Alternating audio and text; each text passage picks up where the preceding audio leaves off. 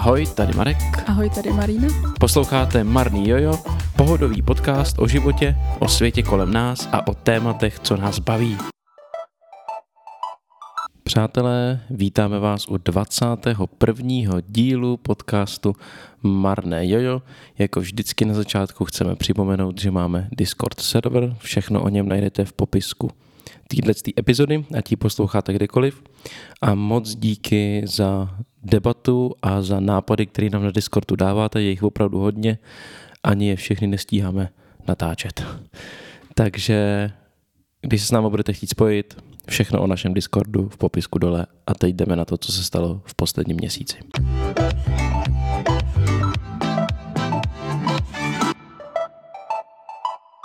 Ahoj, Tak poslední měsíc byl konečně nějak zajímavější, než to, že jsem se připravovala, uh, teda jako samozřejmě, to jsem se taky připravovala k těm státnicím a ty dopadly dobře, ale mám za sebou jenom jedny státnice ze speciální pedagogiky, ale je dobrý začít jako dobře, že? uh, pak přijela Nicole z Austrálie, akorát, že jsme s ní zapomněli natočit díl, co jsme, co jsme původně chtěli, tak uvidíme, jestli náhodou ještě nepřijede. Uh, pak jsem konečně mohla trošku začít cestovat. Já jsem vycestovala jako první destinace byla Ostrava. Uh, ale jako docela mě překvapila, docela se těším, že se tam znova podíváme ještě za měsíc. A, ale hlavní důvod, proč jsem jako zasavovala se v té Ostravě, byla moje cesta do Katovic, kde byla úžasná výstava, která už bohužel skončila a ta se jmenovala Gluša nebo Deafland anglicky a bylo to prostě o umění od neslyšících a o neslyšících, o té jejich kultuře, o tom takový jako fakt jako ah, to, co jsem se učila na té spesce, ale přetvořený do té výstavy, úplně skvělý to bylo. Byla jsem z toho nadšená. Mám hrozně moc fotek. Možná udělám nějaký výběr na Instagram. a potom o týden později jsem byla znova v Polsku, ale v Jelení hoře, tak to je taky moc hezký, takový historický město. Ty Katovice a Ostrava, to je samozřejmě takový hodně sleský, logicky, protože to je ve Slesku. a pak taky jsem byla v Karlových Varech, tam to teda taky bylo pěkný, tam jsem byla jako malá a teď jsem se tam znova vrátila. Prostě to vřídlo mě tam hrozně baví, tak jako divně smrdí a ta voda je hrozně hnusná, ale hrozně mě to fascinuje, hlavně koukat na ty sedimenty z té vody a tak to dělá takový hezký obrazce. No a tak za mě asi takhle. Já jsem měl taky nabitý měsíc. Mám čtyři věci. Eh, byl jsem na předtáborovém setkání, to bylo hodně zajímavý. Ve své podstatě v létě se chystá tábor, na kterém my dva budeme. Eh, to, že se chystalo nějaké věci organizační, jak si to představujeme a tak dále. Je to vlastně docela novinka, nedělali jsme tyhle ty osobní víkendové setkání před tím táborem a myslím si, že to tomu táboru hodně prospěje. Další věc, proběhla celorepubliková akce Noc kostelů 2. června, doufám, že to říkám správně, bylo to v pátek 2. června.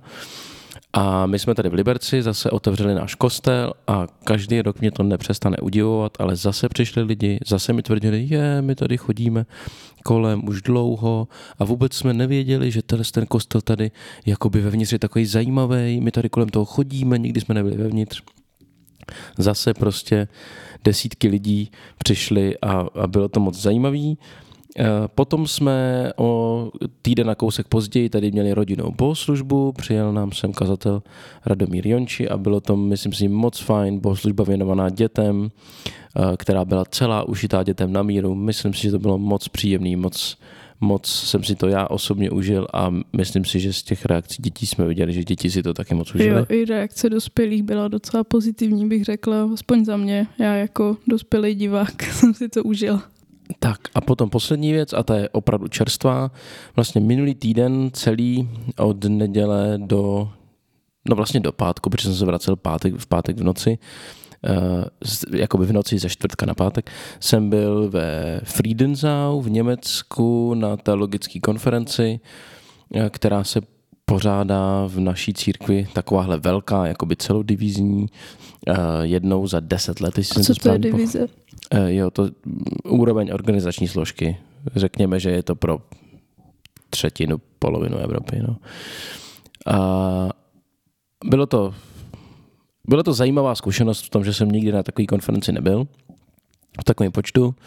Eh, bylo to zajímavé v tom, že tam člověk má možnost poznat zahraniční kolegy, z Německa, z Rakouska, myslím, že ze Švýcarska taky. Hovočky, ty jsi mluvil, mi, eh, vyprávěl si mi o tom kolegovi, co byl původně z Austrálie a on teď žije kde? Nebo to byl přednášející to byl z té Austrálie? To byl přednášející Aha. z Austrálie. Jo, to je taková dobrá, to je taková dobrá odbočka, to jsem, to jsem Mary vyprávěl.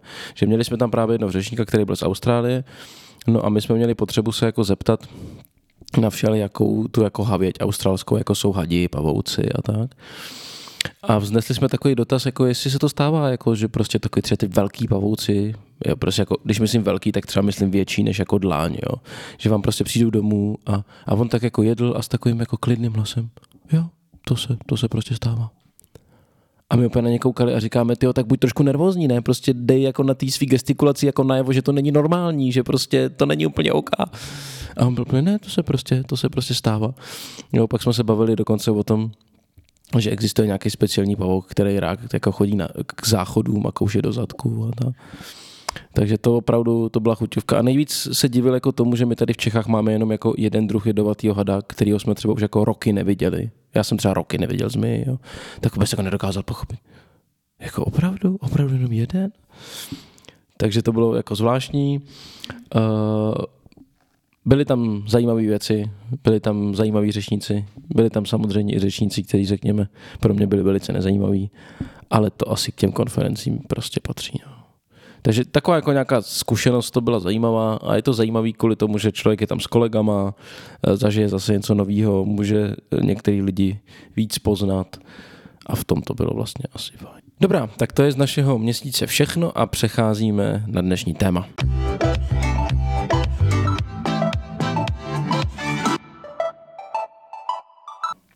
Tím je... Jak vyrovnat výkonnost a odpočinek. Nebo jak, jak vybalancovat výkon a odpočinek. Eh, moderně se tomu eh, v anglicky mluvících zemích říká work-life balance. Je to takový téma, který mně přijde, že já hodně řeším ve své práci a ty ho v poslední době taky docela hodně řešíš ve své škole, jak se prostě snažíš všechno finišovat, takže nám přišlo, že to je prostě věc, která se dotýká velký spousty z nás. No, podle mě to řeší snad úplně každý. OK, no. Od, Nebo... od určitého věku to řeší asi úplně jo, každý. Jo, jo. Přemýšlím, kde začít a začnu asi takovou svojí jako premisou, o který hodně přemýšlím.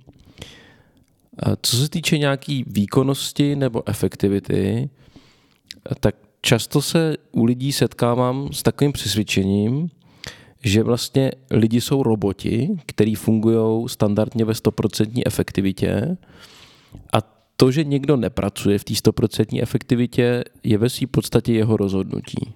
To znamená, to, že je někdo neefektivní, je jeho chyba. Já si myslím, že to je podstatně složitější a minimálně ze své zkušenosti vím, že jsou prostě dny, kdy člověku jdou věci dobře a kdy přirozeně prostě dokáže si vypořádat s věcma, který má před sebou. A jsou dny, někdo by to nazval prostě den blbec, že prostě ty věci jako nejdou a že, že ta efektivita není úplně tak jako samozřejmá a, a jednoduchá, jak, jak by se to tyhle lidi snažili podat. A druhá věc, a pak o tom můžeme debatovat, ještě chci jasnit druhou věc. A s tím se hodně setkávám taky v mojí práci, že existuje takový přesvědčení, že my jako kazatelé jsme takový jako švýcarský nožíky. Jo, že prostě jsme, máme, jsme prostě multifunkční a zvládáme vlastně perfektně mnoho věcí najednou. Jo? Kromě toho, že perfektně kážeme, tak zvládáme perfektní pastorační práci s lidma, umíme výborně administrativně pracovat, umíme skvěle dělat misi, uh, máme perfektní spiritualitu, uh, máme výborný vedení toho sboru a já vždycky jako říkám, tak mi takovýho kazatele ukažte, já takovýho kazatele neznám. jo, každý je výjimečný v nebo výjimečný, jako každý bude víc něco trošku jiného. A jenom možná, kdyby si našim posluchačům nastínil, kteří třeba nejsou z církevního prostředí, co je to ta misie? Jo, misie. Ve své podstatě schopnost pracovat s lidmi, kteří nejsou součástí církve. Mm-hmm. Jo, já, já jako misi v tom nejširším slova smyslu vnímám jako schopnost propojit to církevní a necírkevní prostředí a v ideálním případě možná ty lidi natchnout proto, že chtějí být součástí toho církevního života. Mm-hmm. Takže to jsou takový dvě moje jako premisy, že s tou efektivitou to jako není tak, že je to jako strojová efektivita, že jako zapnete prostě nějaký prostě pásový stroj, který prostě ty součástky seká prostě úplně stejně, ať je prostě eh, léto, podzim, eh, zima, jaro, ať, ať je teplo, ať je zima, ať je jak mu je ale myslím si, že u lidí to nefunguje a myslím si, že každý člověk má prostě svoje silné strelbí stránky, který, kolem kterých jako musí pracovat nějak jako v mhm. té efektivitě. A proto mně přijde, že efektivita jako taková, nebo ta výkonnost, že to má prostě spoustu nuancí, který v té debatě jako neslyším. Jo? Mě prostě vlastně to, s čím se já setkávám ve své práci hrozně často je, že neustále musím jako obhajovat sám sebe, že dělám dost. Hmm. Jo? Že, že řekněme, věnuju dost času té své práci, či, o čemž absolutně nepochybuju, že ho věnuju dost, že, to že se věnuju těm věcem, kterým se mám věnovat. A ve své podstatě jako uh, přijde mi, a asi se s ním setkává v určitém slova smyslu každý člověk, který pracuje v pomáhající profesi, že jsem jako neustále školen v tom, jak mám dělat svoji práci. Mm-hmm. Jo, že vlastně všichni lidi mají pocit, že moji práci rozumějí líp než já a že by mi mohli radit, jak to mám dělat což mně přijde vlastně jako v lepším případě bizarní, v horším případě velice jako netaktní a nevkusný. Jo, v tom vnímám takovou podobnou paralelu, paralelu s tím, s tou pedagogickou profesí, na kterou já se chystám. A že tam taky jako nejvíc ti raději samozřejmě ideálně rodiče, kteří vůbec nemají vystudováno nic společného s pedagogikou a tak podobně. Tak to je jedna věc. A druhá věc, a já si hrozně moc uvědomuji, že jsem byl jako sám v pasti tohohle přemýšlení a nějak jako jsem si, podařil se mi to uvědomit i po, po diskuzích, já nevím, se staršíma kolegama, i díky supervizi a, a tak dále. A teď si hrozně moc všímám, že spousta lidí v mém okolí je v téhle pasti a to je past musím versus chci. Mm-hmm. Jo. Že hrozně často se setkávám s lidmi, kteří mají pocit, že něco musí dělat. Jo.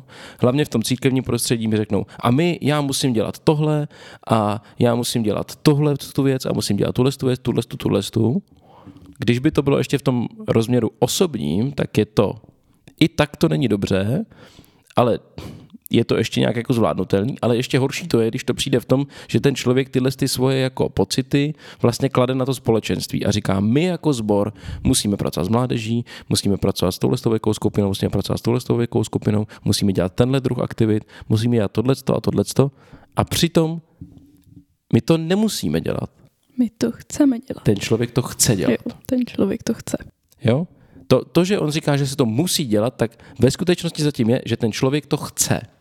A teď on sám sebe dokáže jako chytit do perfektní pasti, kdy po chvíli přijde a říká, já už to nezvládám. Hmm. Vy mi musíte pomoct, protože já to musím dělat. Ale on nemusí. Hmm. Jo, jakože na tom chtěním, jako to, že něco chci, na tom není nic špatného, ale je fakt blbý to, co ty popisuješ, když to předoste do takového toho musu, že jako já to tak moc chci, až si neuvědomím, že to chci, ale mám pocit, že musím. Jo. A pak ještě do toho začne musovat ty ostatní, že všichni musíme. A, a nejhorší na tom je, že ten člověk má pocit, že vlastně si nemůže pomoct. No. Protože když on pak přijde do té pozice, že řekne, ale na mě toho je moc, vy mi musíte pomoct, tak vlastně vyjadřuje tu myšlenku, já to musím dělat, já nemůžu přestat to dělat. To znamená, nejlogičtější věc, kterou by mu člověk řekl, no jestli jsi přetížený, tak něco přestan dělat, tak on má pocit, že nemůže. Mm-hmm. Protože, ale když si přiznám, že to není něco, co musím, ale co ve skutečnosti já chci, a, a jako přijmu tu zodpovědnost za to, že já to chci a že já mám tu potřebu to dělat, tak pak si můžu z toho vybrat ty věci, které jako jsou nějaký prioritní a nejsou prioritní. A podle mě to je obrovský jako uh, obrovská past, takový ty jako výkonnostní jako toho přemýšlení o výkonnosti a efektivitě dneska, že když to budu dělat dostatečně efektivně, tak zvládnu všechno. Hm. Což podle mě není, nefunguje, neexistuje. No, jako dneska je jako samozřejmě veliký tlak na tu efektivitu, na ten výkon hlavně. Prostě se s tím musíme nějak popasovat, no. Ale proto natáčíme tenhle podcast. Kde teda jako asi vám nedáme recept na úplně nějaký hotový řešení, ale pohled na to, jak se s tím perem, tak nějak. Ale myslím, že jako třeba možná i k tomu dojde. jo. jo, možná jako nějaký typy, No, triky. potom dal, další věc, která mě přijde, je, že to už jsem jako zmínil, hodně cítím v té dnešní společnosti tlak na, na efektivitu, na výkonnost, to, že umím udělat hodně práce, že umím vydělat velký prachy, že, že prostě kdo jako to zvládne víc, si budou pracovat prostě 8, 10, 12, 14, 16 hodin denně. Ale vůbec a bytostně si to uvědomuji i ve své práci, nikdo neřeší, nakolik ta práce, která se udělá, má nějaký hlubší smysl. Mhm. Protože jsou dny, kdy já třeba osobně můžu říct, že prostě udělám velký objem práce.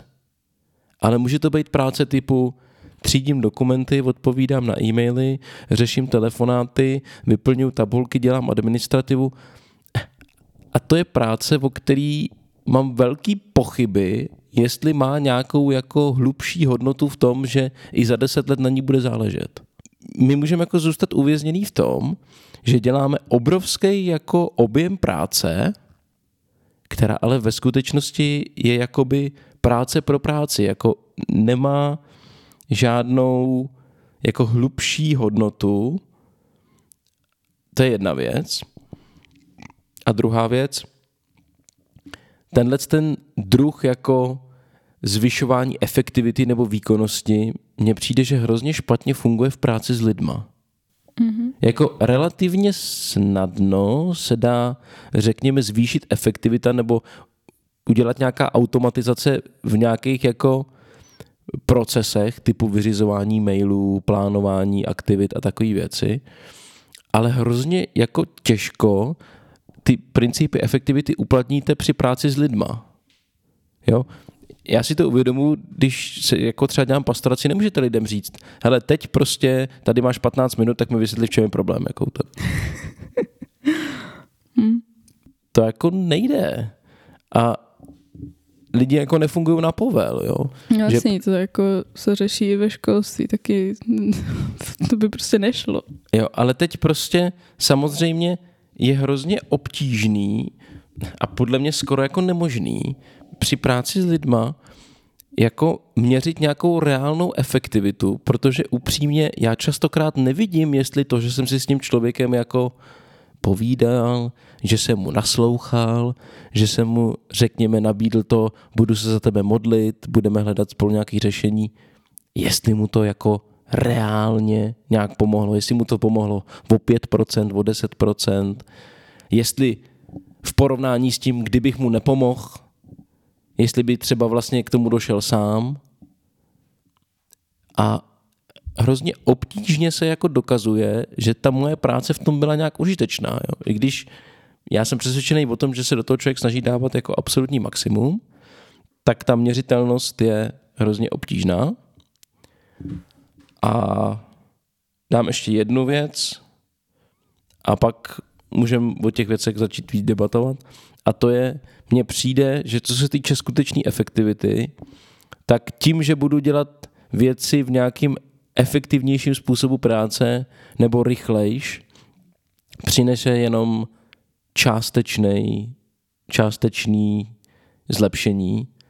Ve skutečnosti jediná šance k tomu, jak dělat věci skutečně líp, je to, že tu práci buď nebudu dělat vůbec, anebo ji bude dělat někdo jiný. To znamená, že se naučím některým věcem říkat ne. Mhm. To, že to je o nějak jako o tom hledání priorit a prostě říct, ne, některé věci nebudu dělat. Protože jako nedosáhnu absolutní efektivity tím, že budu psát e-maily rychlejš. Efektivitě dosáhnu tím, že ty e-maily za mě bude psát někdo jiný. A to je podle mě věc, který, která se jako v té debatě se o ní vůbec nemluví, lidem to vůbec nedochází, že prostě jakmile máte nějaký jako objem práce, kterou prostě musíte dělat a nemůžete ji delegovat, nemůžete ji dát někomu jinému, tak pak jako jste možná schopný ji udělat o pět minut rychlejš, ale pokud ta práce, pokud ta agenda jako nezmizí, no tak nemůžete být efektivnější. Hmm. Protože pak ještě, to jsme vůbec nemluvili o tom, že taky máme omezený počet, nebo počet energie, jako omezený takový balík svý vnitřní energie na to, co můžeš za ten den prostě zvládnout, taky není úplně nevyčerpatelná. No, jako říká se, že co se týče nějaký jako hluboký, jako na, mentálně náročný práce, tak jako ti nejlepší z nás zvládnou tak čtyři hodiny denně. Hmm. Ti nejlepší z nás. Což já si myslím, že třeba zdaleka nejsem ten nejlepší. jo? Ale, ale mně častokrát přijde, že mi jako i v tom kazatelství to tak vnímám, že se prostě před nás posadí jako paleta agent, co všechno jako máme zvládnout a ve v podstatě se, se řekne, no a už si to nějak zařiď, jak to máš zvládnout. Ale ono to jako naráží na nějaký lidský limity, že jo? Který, který prostě není možný jakoby překročit a hrozně, hrozně jako teď, teď, teď mě to napadlo. Vlastně lidi si připouštějí, že hledají nějaký vyvážení práce a řekněme volného času nebo nějaký efektivity a nějaký odpočinku ve svém vlastním životě, ale u všech ostatních mají pocit, že přece já na to mám nárok, ty bys to takhle měl udělat, přece ta zrovna ta moje věc je ta nejdůležitější a tu musíš udělat efektivně. Ale vůbec neřešíme, že ten člověk, proti kterému sedíme, taky jako pracuje s, nějakou snahou vyvážit ty, ty svoje dva póly a ve své podstatě dosáhnout něčeho, co je pro něj jako udržitelný. Protože to, o čem my se tady vlastně bavíme a o čem to téma dnešní hodně je, je, že my jako lidi toužíme ty věci dělat dlouhodobě. Mm-hmm. Toužíme nějak jako najít, řekněme, uspořádání, který nám umožní udělat maximum nějaký práce v takovém nějakým uspořádání, který nám tu práci umožní dělat třeba za 40 let. Že? A mně přijde, že kolem sebe vidím spoustu vzorů jako lidí, který k tomu přistupují tak, že si vždycky říkám, OK, no tak dejme tomu tak dva, tři roky a vyhoříš. Jako. A mně to nepřijde úplně OK. Já nevím, jak, jak, třeba, jak třeba se na to díváš ty, já nevím, v souvislosti se školou, s tím, jak se teď jako vyrovnáváš s postupným uzavíráním té školy, třeba i s nějakým výhledovým přechodem do práce a tak. No, já jsem tyhle věci jsem si hodně řešila, protože jsem začala v tom našem slunečku tady uh, před čtvrt rokem jsem začala tam jako pomáhat s výukou češtiny těch ukrajinských dětí a, a hodně jsem to řešila právě kvůli tomu, že jsem věděla, co ještě přede mnou, že budu končit a tak, ale moje řešení bylo poměrně jednoduchý uh, vzít to. Byla jsem ráda za to, že mám další jako pracovní zkušenosti ještě takhle jako, uh, jako s předškolními dětmi a že to tím řešením bylo nakonec jako trošku zvolnit tempo v té škole. Prostě a připustit si to, že to není chyba že prostě jakoby ta efektivita hodně klade důraz na ten čas, že to bude rychle. A já jsem si prostě připustila, že já budu efektivní v té kvalitě, že prostě ty věci udělám, dotáhnu, uzavřu, ale jenom pomalej. A, a myslíš si, že má člověk jako příležitost těm lidem jako vysvětlit, že ten jeho přínos bude v té kvalitě? Já se setkávám s tím, že ve své podstatě nejsem úplně přesvědčený o tom, že lidi častokrát řeší kvalitu té odvedené práce, mm. ale řeší především objem, jako jestli to zabralo dost času, jestli náhodou mm, jsem neměl uh, hodinku volno někde, jestli, jestli prostě všechny ten čas byl jako využitý pořádně a hrozně špatně se jako prodává jako to, to že ten výsledek jako Jo? Jak já dokážu, že když tomu budu věnovat o hodinu míň, tak to kázání bude jako o 10% méně kvalitní? Hele, to, jako já chápu, že ty řešíš mnohem větší jako jakoby sociální tlak. Ty to musíš vysvětlovat v uvozovkách víc lidem. Já jako student si tohleto obhajuju sama před sebou, protože těm učitelům to je vlastně putna. Nebo nevím, jestli někoho z nich to tak trápí, že budu o rok prodlužovat studium. Ale tak možná ne, že je to trápí, ale v tom slova smyslu, že já to vnímám tak, že každý ten předmět, který ty jako máš, mm-hmm. tak uh, definuje nějaký podmínky, které jako musí splnit, nějaký studium, mm-hmm. nějaký práce, tohle.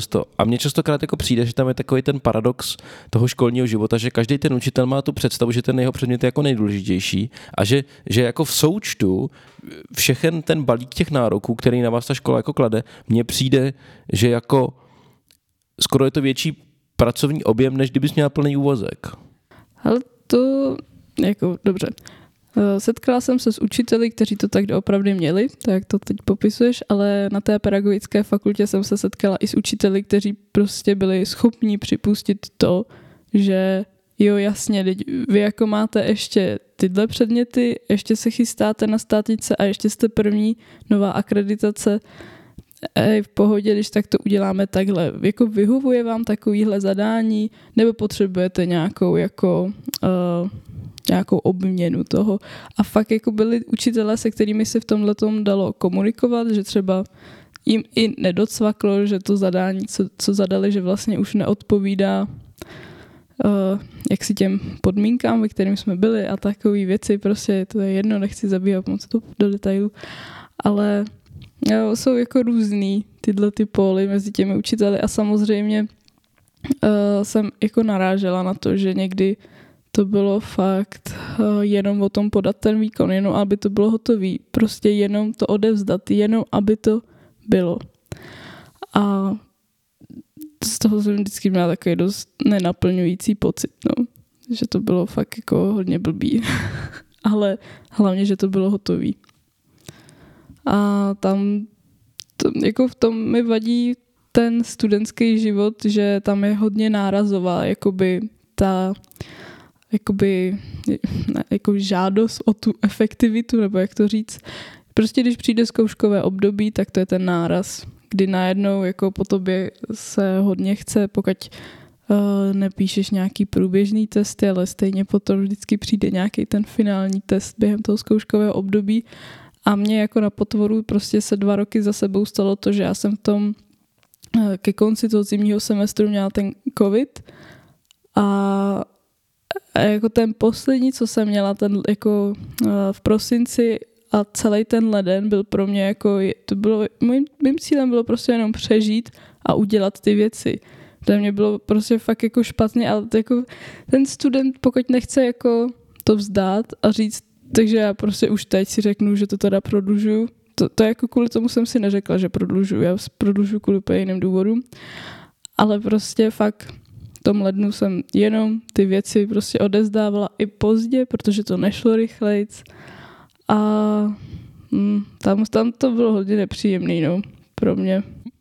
Mně přijde, že já dokážu pochopit, že jsou jako chvíle nebo oblasti, kde jako nejvyšší prioritou je, že to jako musí být hotový. Mm-hmm. Jo, jako prostě určitě by ses nechtěla dožít toho, že jako proto je přijede záchranka a tak jako na půl tě zprávy a potom řeknu, ale víte, mě teď končí směna jakoby nezlobte se, ale budete si muset jako počkat, až, až prostě přijdou ty druhý doktoři z té druhé směny, protože já jako prostě nemůžu pracovat víc. Jo, tak jako všichni si uvědomujeme, že jako jsou chvíle, kdy jako nejvyšší priorita je na tom, že to prostě jako musí být hotový. Hmm. Ale mně přijde, že, že hrozně moc se v některých ohledech ta efektivita hodnotí tak, že jako všechno je takhle. Prostě my hodnotíme jenom, jestli je to hotový prostě. A všechno tak musí být. A v, v tu chvíli cítím, že není možný dosáhnout nějaký vyvážený jako vyváženého stavu, protože neustále jako se snažíš vybičovávat k nějakému výkonu a to nemůže být setrvalý stav, protože to jako člověk není postavený tak, aby v takovémhle jako stresujícím nějakým jako výkonnostním prostředí trávil uh, všechen svůj čas. No. Nebo, nebo možná jsou výjimky, které to tak mají, ale většina lidí to podle mě takhle nemá. A já tady rozkryju ten důvod, proč to já pro, o rok prodlužuju. A to je diplomová práce. Já vlastně mám v plánu teď v září dodělat ty poslední státnice, ale tu diplomovou práci, já si myslím, že bych to asi zvládla napsat. Asi jo, že by to bylo hotový, ale bylo by to práce, za kterou bych, se kterou bych prostě nebyla spokojená. Z toho stavního důvodu jsem se teď přihlásila jenom k jedním státnicím a ne k víc, protože já jsem tam chtěla přijít připravená. A já prostě jako... Mm, mě už prostě nebaví jako se v té škole honit zatím jenom proto, aby to bylo hotový.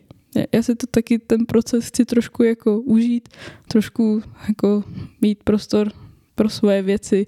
Je to prostě pro mě důležitý. A doufám, že ta diplomová práce potom bude i za to stát, protože mám téma, který mě baví, ale já si to chci prostě užít. Já nechci jenom trpět během toho psaní, jenom aby to bylo jako co nejefektivnější a co nejdřív hotový. Mě, mě to nedělá prostě problém. Já vím, že ještě teď v září bych měla snad začít pracovat na jednom místě, když tak, až to bude víc jistý, tak o tom povyprávím když tak v dalším díle. A, a prostě nechci toho mít úplně jako až, až, až nad hlavu, až nevím kam, až ke stropu. Ne. Jasný, no.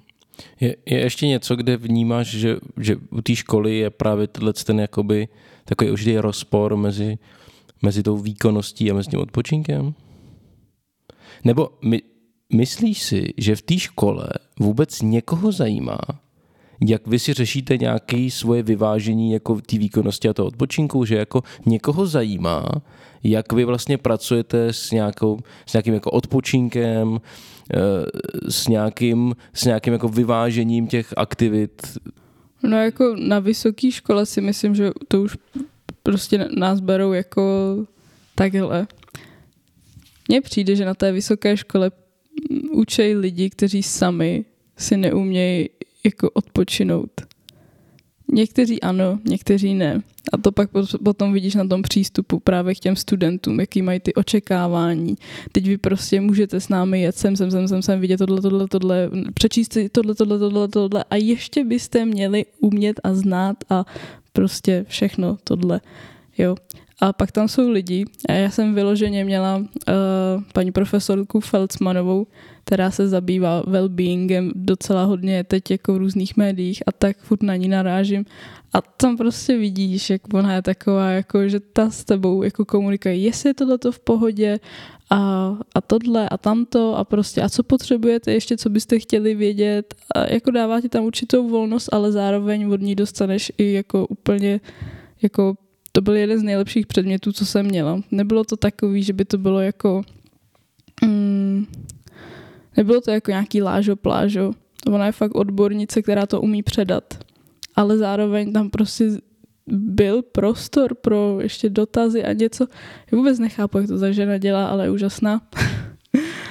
a to bylo efektivní, i když to bylo jaksi jakoby více uh, jako uvolněnější ta efektivita tam prostě byla i v těch jako v tom rozvolnění, no.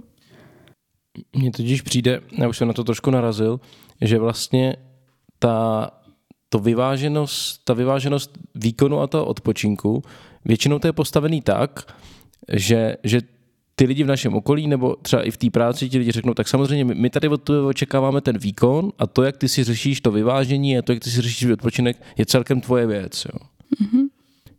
Jenže já si ve své jako práci hrozně uvědomuji, že ta práce má hrozně velký vliv na to, jak v člověk v životě funguje a bere si jako lví podíl mýho času a jsou věci, které prostě nemůžu ovlivnit. Jo? Nemůžu ovlivnit, kde budu bydlet.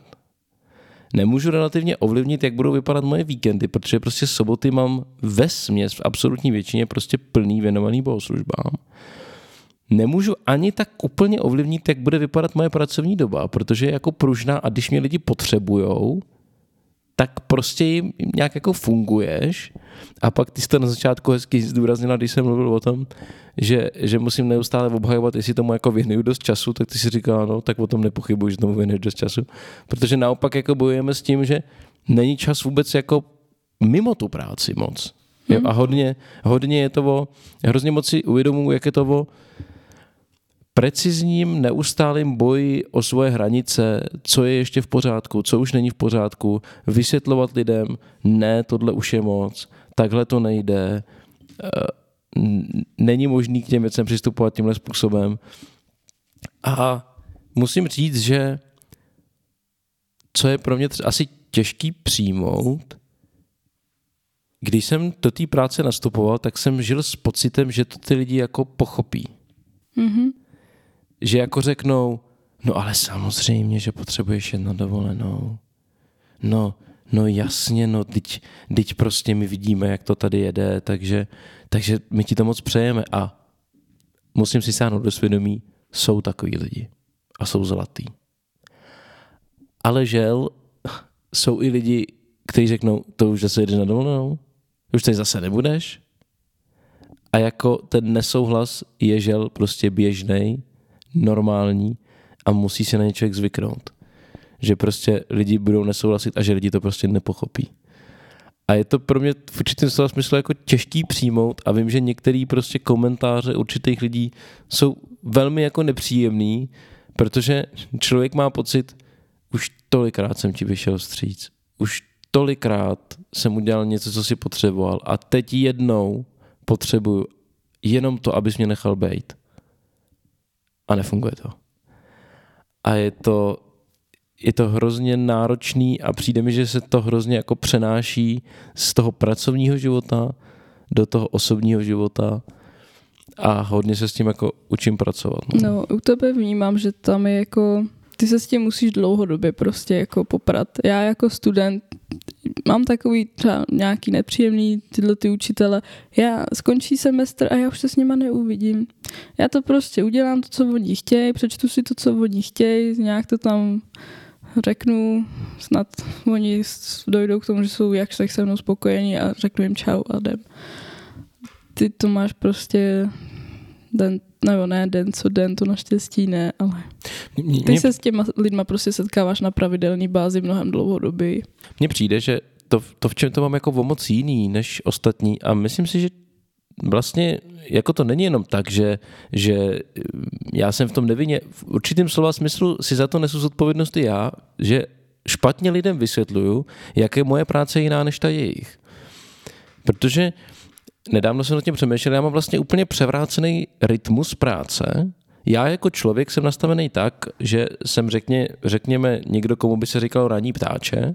To znamená, spíš vstávám dřív, spíš líp funguju v těch dopoledních hodinách a jsem spíš člověk, který by chodil rád dřív spát. Ale moje práce, protože je práce s lidma a řekněme, že to je práce taková, jakoby kdy já se snažím přizpůsobit časově těm lidem, tak moje práce je, řekněme, spíš otázkou odpoledne a večera.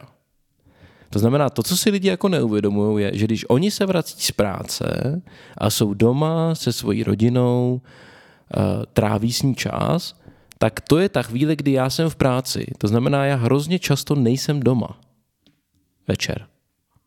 Takže já svůj život musím vmáčknout někam mezi jedenáctou a druhou, kde je takový slepý místo, kdy jako už je to odpoledne na to, že takový ten nejlepší čas, kdy já nejvíc udělám, už je za mnou. Jo, já vždycky říkám, že to, co jako zvládnu do oběda, to je takový nejlepší čas. A zároveň je to ještě dostatečně brzo na to, aby nebyly ještě žádné aktivity, které přijdou večer. A nedávno jsem si to uvědomil, protože zase jsem musel někomu vysvětlovat, že někam třeba nepřijdu, nebo že prostě vnímám, že třeba neděle je jediný volný den, který věnuju svojí ženě, tak prostě to, to umění to jako vysvětlit, říct, podívejte, když vy jste doma se svýma rodinama, když trávíte čas se svýma blízkýma, tak já jsem v práci. A vy si to prostě jenom neuvědomujete. A vzpomínám si na to, jak jsem začínal dělat tuhle práci, kterou teď, teď to jako hrozně zní, že tu práci vlastně jako hrozně nenávidím. Tak, tak to není. Mě ta práce jako baví, jenom některé ty aspekty té práce mi přijdou problematický. A já si uvědomuji, že jsem do té práce šel úplně jako s chybnýma předpokladama, protože já jsem měl pocit, že dělat věci navíc je správně, že víc všem stříc je správně a že to je příkladný způsob, jak to dělat. To znamená nevít někomu vstříc, uh, neudělat pro toho člověka něco navíc, je vlastně jako chybný odvedení té práce. A po pár letech tohohle stylu práce jsem jako zjistil, že neustále všichni kolem mě, jako je jim vycházeno vstříc, uh, dostávají něco navíc a o mě se nikdo nezajímá. No, na to jsme vlastně narazili minulý rok, že jsme si nedokázali pořádně naplánovat společnou dovolenou. Jo, jo, protože třeba plánování dovolený to je obrovský problém pro mě. Jo, protože když bych chtěl souvislou dovolenou, která bude obsahovat i víkend, je to obrovský problém. A jenom, jenom jako to pochopení, než mi vůbec jako došlo, že držet si nějaký svoje vlastní hranice a jako, že nemusím vycházet čem stříc. A že nemusím udělat všechno na světě pro ně. A že prostě můžu říct, ne, já to neudělám. Nebo ne, já tam nepřijdu. Nebo nezlob se, ale mně se to nehodí. Byl pro mě obrovský jako mentální skok, ale vel, pak mi jako velmi rychle došlo a od té doby, co máme supervizi, jsem si to jenom utvrdil, že je to jediný způsob, jak jako se udržet mentálně v pohodě. Protože jinak má člověk přesně takový ten pocit, že je jako ve vleku v ostatních a že ty že on přece všem ostatním jako vychází stříc, takový ten jako people pleasing se tomu říká, mm-hmm. že jo. Že vychází stříc a na něční kašlou. A moc mě v tom pomohlo a to, když tak doporučuju, myslím, že už jsme se od ní jednou bavili, je to knížka od Cal Newport, Hluboká práce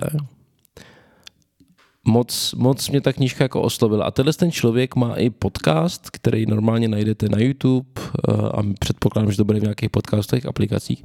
A on mluví o něčem, čemu říká slow productivity, jako pomalá produktivita, kde právě říká, že je mnohem jako důležitější a že lidi historicky vždycky pracovali tak, že má jako období, řekněme, vyšší intenzity práce a období nižší intenzity práce. Že máte prostě nějaký projekt, na kterým jako prostě pracujete, teď to kulminuje nějakým jako výsledkem a pak to prostě spadne do období, kdy relativně, jakoby, ne že nic neděláte, ale je to takový volnější, není žádný jako velký zápřah a pak zase po určitý době to jako vygraduje, že to je taková sinusoida, jo? Že, že se pravidelně střídají ty, ty období jako vyšší intenzity a nižší intenzity. A já jsem si jako uvědomil, no dobře, ale já ty období nižší intenzity vůbec nemám. Te, teď, mi, teď mi přijde, že když člověk víc to vyhledává a víc se tomu věnuje, tak mi přijde, že je mám a že si člověk určitým slova smyslu je zodpovědný za to, aby si je vytvořil. Ale jsou to takové věci, které nikdo bych řekl, že nás úplně aktivně jako neučí. Hmm, to ne, no, no, na to klade hodně důraz ten well-being, co prosazuje právě ta naše profesorka Felsmanová, to je úžasná. A, no a jo, jako ona prosazuje to, aby se o tom jako učili na těch školách, nebo jako aby tam aspoň ten well-being, nějaká ta jako pohoda toho, že jako jsem v nějakém bezpečném místě a tak, aby tam prostě minimálně byla té škole a když už by se o tom úplně jako neučilo, jak to dosáhnout, ale hlavně je to taky dost individuální, i když tohle to by jako měl asi slyšet tak nějak každý. Pojďme možná se teda věnovat tomu, jak se snažíme to vyvažovat, nebo jaký si myslíme, že jsou jako způsoby toho vyvažování. Jestli tam máš nějaký nápad?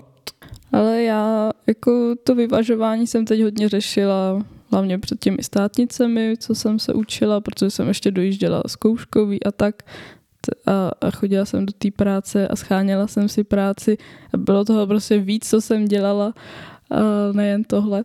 A já jsem si fakt zuby nechty jsem si držela tu sobotu naší. To je jakoby jeden ze způsobů mýho vyvažování, že prostě v tu sobotu se neučím. A jako z toho důvodu, že jsme prostě adventisti a ta sobota je pro nás jako důležitá a rádi bychom jí vědovali tomu odpočinku. Tak, ale jako zároveň vždycky jsem tam trošku cítila vzadu v hlavě takový tlak, jako že no ale všichni ostatní tvoji spolužáci se učí a ty jediná se neučíš, nebude ti to chybět? Hm?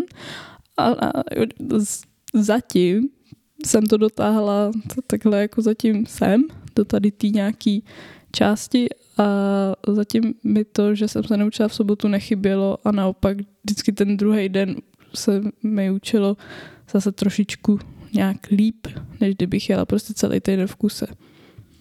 Tady jenom si jako nedovolím nebo neodpustím poznámku, takhle to správně neodpustím si poznámku, k té sobotě. Samozřejmě my to vnímáme tak, že prostě sobota je takový den, který se snažíme jako v, v rámci naší víry jako věnovat, řekněme, nějakým odpočinku, eh, duchovním věcem, rodině a tak. Ale paradoxně pro mě, vzhledem k mému povolání, je sobota častokrát jeden z těch jako nejvíce unavujících dnů, nejvíc jako vytížený jsem, ve svým podstatě se očekává, že tu bohoslužbu nějak povedu, že budu mít nějaký slovo, eh, že se v tom zboře ukážu, že možná ještě i to sobotní odpoledne nějak třeba tomu sboru věnuju formou nějakého ještě setkání, nebo třeba máme setkání s mladými lidma, nebo je nějaká aktivita, porada, něco takového. A ve svým podstatě ten den, kdy jako ty lidi odpočívají, tak já zase pracuju. Jo. To ta, taková ta převrácenost je v tom mi přijde vlastně docela komická. Je taková paradoxní trošku, no. No a pak dál k tomu vyvažování, tak když prostě neopustím teď téma těch státnic, protože mám prostě čerstvě za sebou a teda zase před sebou. a, takže jsem zvolila letos takový hodně liberální model že jsem začínala den teda, samozřejmě snídení, a pak jsem se učila, aspoň tak hoďku. A pak jsem prostě si šla relaxovat. Co jsem prostě chtěla, tak to jsem dělala. Prostě nějakou zábavu, relax. Co jsem mi zrovna chtěla dělat, dokud se mi chtělo. Jo. A prostě to fungovalo. A teda samozřejmě některý dny jsem měla proložený prací, což jsem zjistila, že je pro mě taky hrozně důležitý pracovat.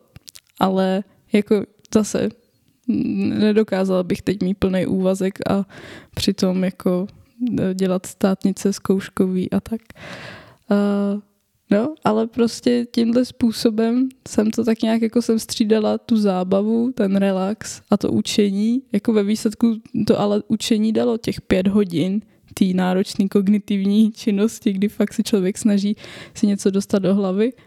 A jako velký benefit jsem vnímala v tom, že mě se večer hrozně dobře spalo, protože před dvěma lety, eh, když jsem se učila na, na bakalářský státnice, tak ty víš, že jsem měla hrozný problém se spaním. Já jsem se i prostě probouzela se strachem, prostě jo, nemohla jsem usnout hrozně dlouho a minimálně tohle jsem považovala za velký přínos, protože mě se i pak během těch státnic stalo to, že jsem zjistila, že jsem něco hodně blbě pochopila té otázce, ale byla jsem schopná jako zachovat klid a prostě jako zabojovat tam na tom místě.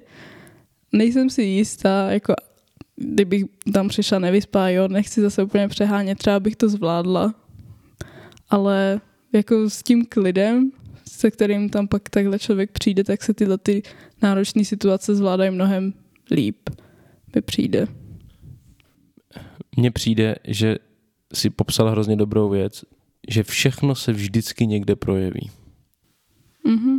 Že můžeš si říct, no ale mě to vyhovuje, já prostě rád jsem takhle jako přetížený, já mám rád, když je prostě to na mě nahrnutý hodně. Dobře, ale to tělo v uvozovkách si vede jako záznam a někde se to projeví. Třeba na tom, že člověk bude blbě spát. Nebo na tom, že se bude cítit unavený. Nebo na tom, že bude třeba spruzený, podrážděný, nebo v depresi, nebo v něčem. A někde se to jako přetížení, to že, to, že někde jako moc tlačím na ten plyn, se pak prostě někde projeví. A já to jako vidím a s, u lidí, kteří to nevidějí a ignorují ty signály prostě měsíce, roky, možná desetiletí, to pak jako končí tím, že jsou úplně vyhořelí a říkají, a co jsem udělal špatně? Já jsem jenom chtěl pracovat na maximum. A to já dneska vidím a já si říkám, já se nechci vydat tou cestou, kdy za 20 let skončím takhle.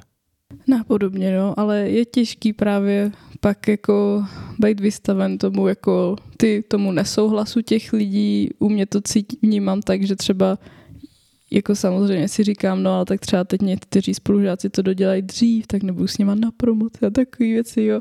A tak to jsou takové maličkosti oproti tomu tvýmu. Nebo taky to musím vysvětlovat svým vrstevníkům, proč teda já prodlužuju, když oni už mají magisterský titul a takový, a tak to, to mě nedělá problém se jim to vysvětlit. Mně přijde, že to není, že bych to měl nějak, že bych to já měl nějak o moc těžší. Mně přijde, že to je zase otázka těch priorit. Hmm. Jestli chci jako upřednostnit ten svůj well-being anebo well-being těch ostatních. A já jsem si to prostě ujasnil, že já, abych mohl dobře pomáhat ostatním, tak primárně můj well-being musí být v pohodě. Protože když já nebudu v pohodě, tak nebudu moct pomáhat ostatním. A jestli to znamená to, že musím čas od času snášet nepochopení lidí, kteří žel nechápou základní princip, který jsem pochopil, že jako není možný jet na 125% 20 let v kuse, tak mě jich je vlastně líto. Protože, protože jako oni skončí tam, kde já skončit nechci. Takhle jako jednoduchý. Já, já vím, že jako v určitém slova smyslu to může znít jako hrozně arrogantně, jo, nebo ne, sobecky. sobecky. Ale já jsem se to jako naučil, že mám kamaráda, co je na záchrance a já vím, že říkali jako první pravidlo na záchrance, že nejdřív chráníš sám sebe. Protože když jako tobě se něco stane, tak pak už nikdo pro tebe nepřijede, že? No jasný a hlavně jako taky se mnohem líp pracuje s člověkem, který jako není úplně vyhořelej, no takhle to řeknu prostě hodně zjednodušeně. Jo, jo. No je to takový, je to takový to. Dobrý, já tady mám ještě pár věcí, nebo chtěla jsi ještě něco dodat k té škole? Já už tu školu asi uzavřu a doufám, že už ji brzo uzavřu. že už ji brzo uzavřu.